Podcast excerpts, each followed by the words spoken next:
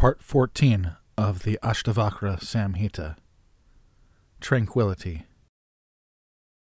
Janaka said, He verily has his recollections of worldly life exhausted, who is empty minded by nature, who thinks of sense objects involuntarily, and who is, as it were, awake though asleep. When desire has melted away, where then are my riches? Where are my friends? Where are the robbers in the form of sense objects? Where are the scriptures, and where is knowledge?